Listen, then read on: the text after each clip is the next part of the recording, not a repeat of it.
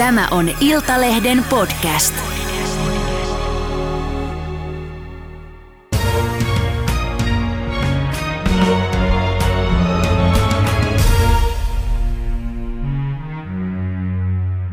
Tervetuloa europarlamentaarikko ja Euroopan parlamentin varapuheenjohtaja Heidi Hautala. Kiitos kutsusta. Kiitos kun tulit. Venäjän raaka hyökkäyssota on jatkunut nyt jo yli kaksi kuukautta Ukrainassa. Puhutaan siitä ihan kohta, mutta sä sait itse Venäjälle porttikielon vuonna 2015. Olet oikeastaan niitä harvoja suomalaispolitiikkoja, jotka on jo vuosikymmeniä puhunut, pitänyt äänekästä ääntä Venäjän turvallisuuspoliittisista riskeistä ja kaikista niistä ihmisoikeusrikkomuksista ja aggressioista, mitä Venäjä on harrastanut. Mutta sä oot ollut aika yksin sun mielipiteittes kanssa ja, ja on, on joko moitittu ja sekä moitittu että nauriskeltu sulle, niin mitä sä ajattelet nyt siitä? No mä en ajattele niin, että mitä minä sanoin ja kas kun olin aina oikeassa, koska mä en ajatellut, että, että mä olin jotenkin niin kuin erityinen. Mä, äh, mun oikeastaan ne kokemukset lähti siitä, että mä tutustuin aika varhain tämmöisiin niin kuin, jo Neuvostoliiton aikana itse asiassa Pekka Haaviston kanssa me luotiin suhteita tällaisiin ympäristöaktivisteihin Neuvostoliitossa ja, ja muissa sosialistisissa maissa ja haluttiin ikään kuin nostaa niitä ongelmia esiin, jotka liittyy myös ihmisoikeuskysymyksiin. Kyllä. Et tota, nämä mun, mun kokemukset tuli näistä yhteyksistä, että mä sain niin kuin aivan erilaista tietoa siitä, että minkälaista – Neuvostoliitossa ja sitten Venäjällä oli niillä ihmisillä, jotka halusivat parempaa maailmaa ja halusivat rakentaa yhteiskuntaa demokratiaa. Et ei, ei mulla ollut mitään salaista tietoa, mulla oli vaan niinku erilaisia kontakteja, joita poliitikot ei niinkään sitten harrastaneet. Niin, mutta valtakunnan äh, poliitikot äh, nonseleeras ja, ja, ja melkein moitti sua osa, niin, niin mit, mitä sä ajattelit sit siitä? No siellä on ollut näitä tällaisia paljonkin puhuttuja episodeja niin kuin eduskunnan satavuotisjuhlista, jossa mä sanoin, että, että Venäjän duuman valtaoikeudet on taantuneet vallankumousta edeltävälle tasolle, että saarilla on kaikki valta. Niin silloinhan mä tajusin, mitä mä olin sanonut, niin mä hetken aikaa ajattelin, että mä oon niin tuhma tyttö ja nyt mä saan tästä kärsiä. Mutta sitten kun mä rupesin niin katsomaan ympärille, niin se oli äärimmäisen mielenkiintoista, koska tuommoisessa tilanteessa, jossa ihmiset on niin moraalisesti närkästyneitä, niin paljastaa todellisen itsensä. Ja, ja mä tietysti muistan aika tarkkaan, mitä erilaiset ihmiset sanoivat, ja niitä on tietysti esitelty sitten ihan nyt, nyt taas uudestaan. Mm.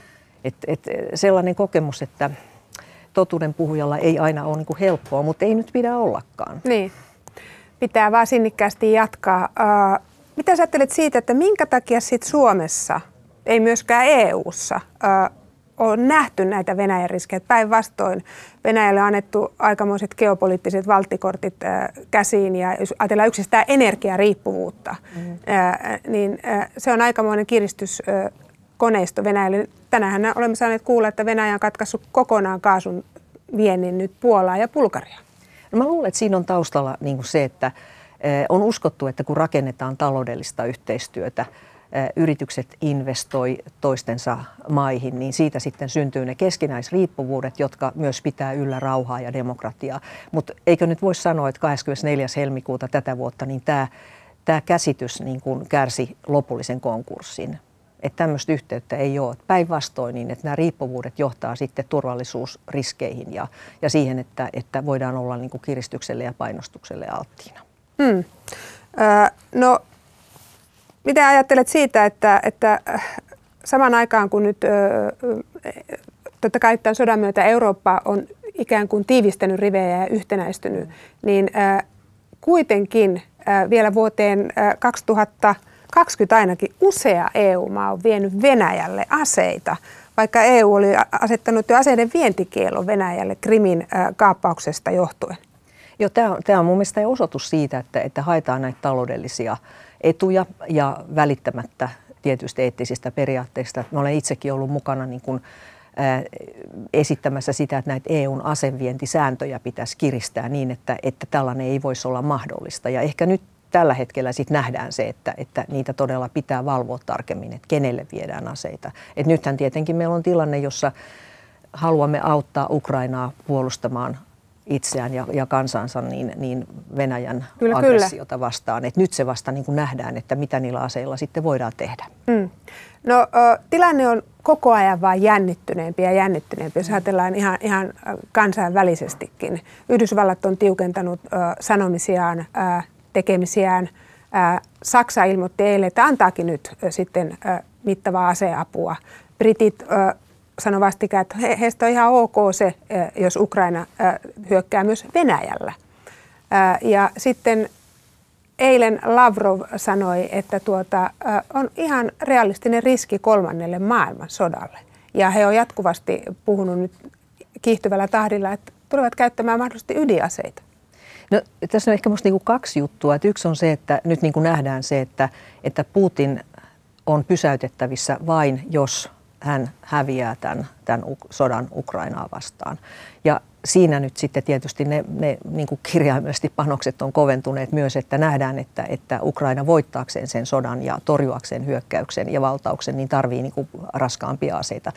Mutta sitten siinä on varmasti myös se, että, että Venäjä valehtelee koko ajan. Niin oikeastaan mun niin ainoa niin kuin lohtu tässä näissä kovenevissa puheenvuoroissa, jota, joihin viittasit, mm. Lavrov puhuu kolmannesta maailmansodasta, ydinasesta, on se, että, että pitääkö meidän sitten uskoa sitä, kun, kun kaikki muukin on paljastunut valheeksi. Mutta ei tietenkään tarkoita sitä, etteikö nämä uhkat voisi todellistua. Ja kyllä mä tietysti ajattelen, että, että nyt sitten tavallaan tässä on tämmöinen geopoliittinen valtava niin kuin tavallaan yhteenoton riski olemassa. Ja sen takia niin kuin mä ajattelen, että, että EUn pitää siellä Natossa ja, ja keskenään niin kuin miettiä sitä, että miten tavallaan niin kuin välttää niin kuin näitä niin kuin ikään kuin pahimpia tilanteen kärjestyksiä. Että Yhdysvallat on vähän loitolla ja ehkä, ehkä Britanniakin, että tietysti tulee niin kuin mieleen, että, että minkälaisia sanakäänteitä tässä käytetään niin kuin lännen taholta, niin silläkin on merkitystä. Mutta että periaatteessa on sitä mieltä, että tässä on nyt ihan, ihan oikeasti kyse siitä, että, että Ukraina puolustaa demokratiaa ja puolustaa myös Suomea tässä mielessä. Mm. Ja sitä pitää auttaa. Mutta äh, miksi äh, Lavrov tai, tai Putin äh, sanovat, että ydin, ydinaseiden käyttö on mahdollista? Miksi Lavrov sanoo, että tässä on vaarana kolmas maailmansota? Niin siis se on pelottavaa. Mutta sen tarkoitus on varmasti ennen kaikkea niin kuin pelottaa länsimaita, EU-maita, Yhdysvaltoja, muita länsiliittolaisia niin kuin lopettamaan tämän Ukrainan asestamisen erityisesti raskailla aseilla. Koska tota, nyt Venäjähän on niin kuin monien sotilasarvioiden mukaan niin kuin joissakin asioissa aika lailla alakynnessä siinä sodassa. Että, et, et, tämä on, tämän voisi nähdä myös tämmöisenä ikään kuin sotapropagandana, mutta meidän pitää olla hyvin varuillaan ja sen takia mä oon erittäin tyytyväinen, kun mä näen sen, että miten Suomessa nyt tämä NATO-keskustelu on edennyt niin kuin todella, niin kuin, olisiko voinut kuvitella puoli vuotta sitten ei. tätä tilannetta? Ei. Et, et meidän täytyy vaan nyt pitää kiinni siitä, että et me ei olla niin kuin Venäjän etupiirissä. Me tehdään omat ratkaisut ja, ja toivon, että se johtaa siihen, että NATO-jäsenhakemus jätetään viikkojen sisällä. Mm. Miksi kuitenkin äsken sanoit, että näet tässä kuitenkin ison riskin tämmöiselle geopoliittiselle tai globaalille eskaloitumiselle? Niin ky- kyllähän tämä riski on olemassa, mutta että siis tavallaan sen perussyy on kuitenkin se, että, että Venäjä on, on niin kuin avoimesti rikkonut kansainvälistä oikeutta ja, ja kaikkia mahdollisia itse allekirjoittamia sopimuksia vastaan. Ja vähän niin kuin, niin kuin 30-luvun Saksassa, niin ikään kuin, niin kuin tällaiselle diktaattorille ei vaan voi antaa periksi. Mutta totta kai siis ihan niin kuin Hitler aikanaan, niin myös Putin on äärimmäisen vaarallinen maailmalle. Et, et, tämähän ei ole niin kuin millään tavalla niin kuin helppo. Me ei nähdä, että mitä tästä kaikesta voi vielä seurata, mutta perimmällään tässä puolustetaan niin kuin demokratiaa ja, ja tavallaan niin kuin vapauksia. Mm, ja koko Euroopan turvallisuutta. Mm. Sanoit, että, että Putin on vaarallinen koko maailmalle.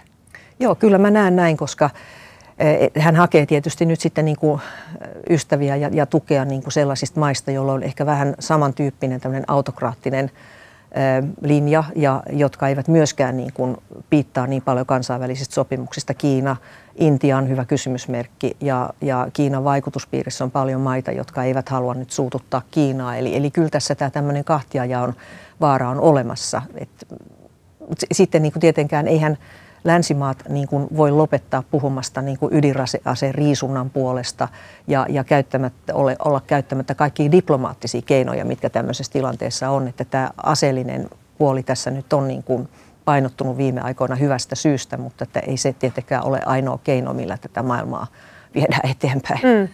Mitä sä ajattelet Putinista? Joo, sehän on niin kuin jokaisessa kadunkulmassa, kun tulee vastaan tuttuja ja vähän tuntemattomiakin, niin tämä on se keskustelun aihe. mä ajattelen, että hän on niin kuin jotenkin sukeltanut sellaisiin historian myytteihin ja valheisiin, joista on ollut pitkään pääteltävissä, että hän esimerkiksi näkee, että Ukraina ei ole mikään oikea valtio. Että hän on ikään kuin luonut oman historian tulkintansa ja senhän takia Venäjällä myös halutaan estää esimerkiksi Stalinin rikosten tuominen päivänvaloon. Kielletään Memorial-järjestö, joka on niin kuin kunnianarvoisa järjestö, jonka syntyä olin todistamassa joskus Moskovassa vuonna 1988 muistaakseni, 87kin. Eli hän on sukeltanut tämmöiseen maailmaan, jossa, jossa myöskin varmaan hän on aika yksin, että hän, kukaan ei kyseenalaista hänen maailmaansa. Että jos, jos YK pääsihteeri käy sitten vähän kyselemässä häneltä tarkemmin, niin hän kuitenkin edelleen kertoo sitä omaa tarinaansa siitä, että miten, miten Ukraina on altistanut mm. Venäjän vaaroille. Ja ilmeisesti ei ole oikeastaan ketään, joka pystyisi pysäyttämään Putinin. Miksi Putin on sitten niin vaarallinen? Koska tota, hän ei niin kuin näytä tunnustavan mitään rajoja sille, miten väkivaltaa ja painostusta ja kiristystä voidaan käyttää. Ja tähän on nyt tämä, mihin, mihin Suomessa on herätty. Et erittäin arvaamaton ja että hän on jo rikkonut sellaisia niin kuin rajoja, jo, jotka voi sitten koitua kohtalokkaaksi myös Suomen kaltaiselle maalle, jolla on tämä kuuluisa pitkä raja Venäjän kanssa mm. ja, ja osittain vähän on yhteistä historiaakin. Niin puhutaan 1300 kilometristä. Miten sä näet sen, että miten Venäjän kansalaiset, ää, miten he ovat vastuussa siitä, että, että heillä on tällainen hallinto ja johtajat, jotka ää, teurastaa ihmisiä massakaupalla Ukrainassa? Mä sain jonkun verran kritiikkiä siitä, kun mä sanoin yhdessä keskustelussa, että meidän pitää niin kuin ymmärtää tavallisia venäläisiä ja, ja ehkä niin kuin hyväksyä se, että, että heillä voi olla tarve tulla pois Venäjältä ja että he eivät ole niin kuin vaara. Mä olen vähän tarkistanut niin kuin käsityksiäni siinä suhteessa, että mä olen alkanut niin kuin ajatella ja ehkä nähdä sen, että, että jos 20 vuotta ikään kuin, niin kuin sumutetaan tiedonvälityksellä ja, ja propagandalla ja luodaan sellainen ilmapiiri, jossa, jossa syntyy myöskin tällaisen ikään kuin, niin kuin oikeutus sille, että, että Venäjä voi hyökätä naapurimaahan, niin mä en ajattele tällä hetkellä, että ihmiset olisivat niin täysin osattomia, viattomia tähän. Että, että, ja mä sanon sen sen takia, koska mä tiedän, että niitä rohkeita ihmisiä, jotka on pannut siis henkensäkin alttiis ja maksanut hengellä ja siitä, että he on puhunut totuutta, niin, niin heitä on siellä niin kuin nähty vihollisina. Jopa niin paljon, että heitä on voitu murhata. Mä puhun Anna Politkovskajasta mm. ja Boris Nemtsovista ja, ja monista muista. Että näitä on aika pitkä rivi näitä tapauksia. Et siinä mielessä mä ajattelen, että, että siis tietysti se järjestelmä on luonut sellaisen voimattomuuden tunnen, tunteen, mutta että siellä on myöskin sitten myöskin niin kuin todella ahdistettu nurkkaan ne ihmiset, jotka on halunneet kertoa, mitä oikeasti tapahtuu. Tämä tilanne on tänä päivänä ihan sama.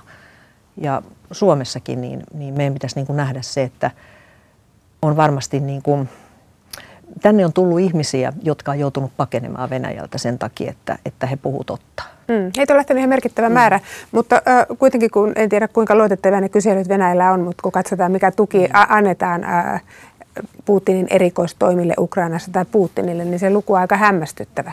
Joo, se on ja, ja tota, mä, kyllä, kyllä mä ajattelen, että, että myös ihmisillä on jonkinlainen velvollisuus niin kuin selvittää asioita, eikä vaan ikään kuin, niin kuin jatkaa uskomasta niin kuin myytteihin. Mutta mun mielestä Arja Paananen kirjoitti hirveän hyvin ihan muutama päivä sitten, että tämä on, Putin on vähän niin kuin tällainen netin hurmuri, huijari. Ja, ja kun sitten niille uhreille paljastuu totuus, niin he ikään kuin linnoittautuu entistä tiukemmin ikään kuin puolustamaan omaa käyttäytymistään. Eli ne ihmiset, joita netin hurmari, hurmuri, huijari on, on niin kuin tavallaan päässyt pettämään, niin ne ikään kuin eivät pysty näkemään sitä, että tässä on tapahtunut petos. Et musta oli hyvin sanottu, että et tota, mutta kyllä heillä on niin kuin joku rooli tässä kuitenkin, mm. että näin on päässyt käymään. Niin, ja, ja tämä jatkuu. No, mitä sä ajattelet siitä, että ovatko EU-maat nyt ja, ja Suomi yhtenä EU-maana tehnyt nyt kaikki voittavansa, voitavansa tämän Putinin järjettömyyden, hulluuden lopettamiseksi? No, se on paljastunut se, että, että itse asiassa niin EU-maat vie, niin kuin maksaa Venäjälle päivittäin enemmän rahaa kuin esimerkiksi tämä apu Ukrainalle eri muodoissaan on. Eli siinä mielessä voi sanoa, että ei energia Joo, ehdottomasti sitä. 600 ja, miljoonaa. Joo, meillä oli aika niin kuin, tiukka keskustelu Euroopan parlamentissa huhtikuun alussa, ja, joka sitten johti siihen, että Euroopan parlamentti suurella enemmistöllä, suurin piirtein lähes yksimielisesti, ihan joitakin kymmeniä edustajia lukunottamatta, vaati niin kuin kaiken energian tuonnin lopettamista Venäjälle. Juuri sen takia, että me emme voi ruokkia sitä Putinin sotakonetta ja kuvitella, että se meidän aseapu niin kuin, sitten on, on kaikki, mitä voidaan tehdä. Eli, eli nythän me nähdään tämä, itse viittasit siihen, että, että tänään katkes kaasuhanat, Venäjä katkaisi ne Puolasta Kyllä. ja Bulgariasta. Okei, se oli Venäjän päätös, mutta mun mielestä meidän pitää tehdä nämä samat päätökset. Hmm. Ja, ja siihen on hyvä syy, että meidän pitää myöskin niin kuin edistää tämmöistä niin kuin järkevää energiataloutta ja uusiutuvaa energiaa. Ja, siihen on nyt, että siis kaikissa kriiseissä on aina joku pieni mahdollisuus parempaan ja mä näen, että tämä on tämä ehkä, että me nyt opitaan tästä energiataloudesta yhtä sun toista. Mm, eittämättä, äh, mutta se energiariippuvuus on niin suurta, katsotaan varsinkin tiettyjä äh, maita Euroopassa, niin sitä ei simpsalla pimps te, mm. pim tehdä niin kuin sekunnissa. Ei, mutta tämä on ehkä se yksi ainoa asia, missä mä haluan sanoa, että, että mitä me sanoimme, että, että vihreät on niin kuin aika pitkään puhunut siitä, että, että tota, me voidaan muuttaa energiatalous kestävälle pohjalle. Niin et, et itse asiassa uusiutuva energia on tullut koko ajan halvemmaksi ja sen aikaansaaminen, sen tuottaminen on paljon niin kuin nopeampaa kuin rakentaa uusia ydinvoimaloitakin. Eli siis, että, että kaikki puheet, mitä EU:ssa on ollut energiaunionista, niin ne on, ne on niin kuin pantu jotenkin sivurooliin, mutta meillä olisi ollut se kaikki mahdollisuus, jos vaikka viimeisen viiden vuoden aikana olisi, olisi niin kuin tajuttu tämä. Ja se on itse asiassa, se on tajuttu. EU:ssa on puhuttu mm. ainakin viisi, ellei kahdeksan vuotta tästä energiariippuvuudesta Venäjästä, että siitä pitää irtautua. Et ei vaan sitten ollut sitä poliittista tahtotilaa. Mm. No, o, eli hanat poikki, se, se olisi niin kuin tämä asia nyt. Mitä muuta? Onko mitään muuta vielä, mitä tässä EU voisi tehdä? Annamme niin. aseapua, eri maat antaa. Joo, ja sitten tietenkin nämä taloudelliset sanktiot, niin nehän alkaa niin kuin pikkuhiljaa sitten näyttää se voimansa. Ja toivottavasti Venäjällä sitten on edelleen niitä, jotka muistuttaa kansalaisia siitä, että, että tämä ei johdu siitä, että länsi niin kuin liittoutuu ja, ja saartaa Venäjän, vaan että se johtuu siitä, että, että Venäjän johto on hyökännyt naapurimaahan. Niin tässä voidaan varmaan mennä pidemmälle. Sitten selvästi näissä sanktioissa on, on vuotoja, siellä on kohtia, jotka ei pidä. Et on tietysti maita, jotka voi ikään kuin auttaa Venäjää, kun on länsimaat asettanut sanktioita. Et näihin pitää pystyä puuttumaan. Et siinä on aika paljon siis sanktios vielä, mitä voidaan tehdä. Mutta kyllä mä näkisin ja siinä niin kuin viittaan, että koko Euroopan parlamentti on sitä mieltä, että se paras ja vahvin keino olisi nyt tämä energiantuonnin lopettaminen. Mm. Totta kai se johtaa tiettyihin hankaluuksiin, mutta musta on hirveän hyvin sanottu, että tämä, tämä sota, niin kuin sen hinta on aivan valtava ja sitä ei voi verrata siihen, että, että tulee niin kuin tiettyä, tiettyä tota, takeltelua niin kuin teollisuuden energiansaantiin ja muuhun. Niin sitä paitsi pitkästä aikaa on ruvettu puhumaan energiansäästöstä. Mm. Tämä on ollut mun mielestä niin kuin merkittävää. Mm. Meillä on liian paljon niin kuin halpaa energiaa liian kauan. Ää, miten näet nyt sitten, ää, maailma on tietyllä tavalla muuttunut peruuttamattomasti. Ää, ja Venäjällä 9. päivä toukokuuta on merkittävä päivä, se on voiton päivä, se lähenee. On ajateltu, että Putinilla tulee kiire, jotta hän voi sitten jotakin voittoa siellä esitellä. Mitä, mitä itse odotat nyt tapahtuvaksi tässä kauheassa sotatilanteessa? Joo, nämä, nämä on minusta aina ollut kauhistuttavia nämä, nämä voitonpäivän paraatit Moskovassa ja, ja en tiedä mitä tänä vuonna on sitten tulossa, että mitä voittoja siellä sitten voidaan esitellä. Mutta mikä mua kans nyt hieman huolestuttaa on se, että, että selvästi myös Suomessa on ja monissa, monissa länsimaissa on tämmöinen ikään kuin Putin-mielinen, ehkä venäläisvähemmistö, mutta ei pelkästään. Siinä voi olla ihan meidän Suomen kansalaisia, suomalaisia, jotka on niin kuin päättänyt myös niin kuin samalla tavalla, samassa hengessä nyt sitten juhlistaa täällä Suomessa, esimerkiksi autokolonnalla Hyvinkäältä Helsinkiin 9. päivä toukokuuta Putinin mahtavia urotekoja ja, ja käyttää erilaisia symboleja, jotka viittaa niin kuin tähän hyökkäyssotaan, niin kuin oikeuttaa ne. Et, et mun, mun mielestä meillä on myöskin niin kuin Suomessa, meidän pitää olla hyvin valppaita tässä, että, että täällä ei synny mitään tämmöistä voitonpäivän. En mä usko siihen, että, että suuri osa suomalaisista millään tavalla on mm. tässä mukana, mutta mä en pidä siitä ajatuksesta, että myös Suomessa sitten syntyisi tämmöistä toimintaa, jossa juhlitaan sitä hyökkäyssotaa. Mm.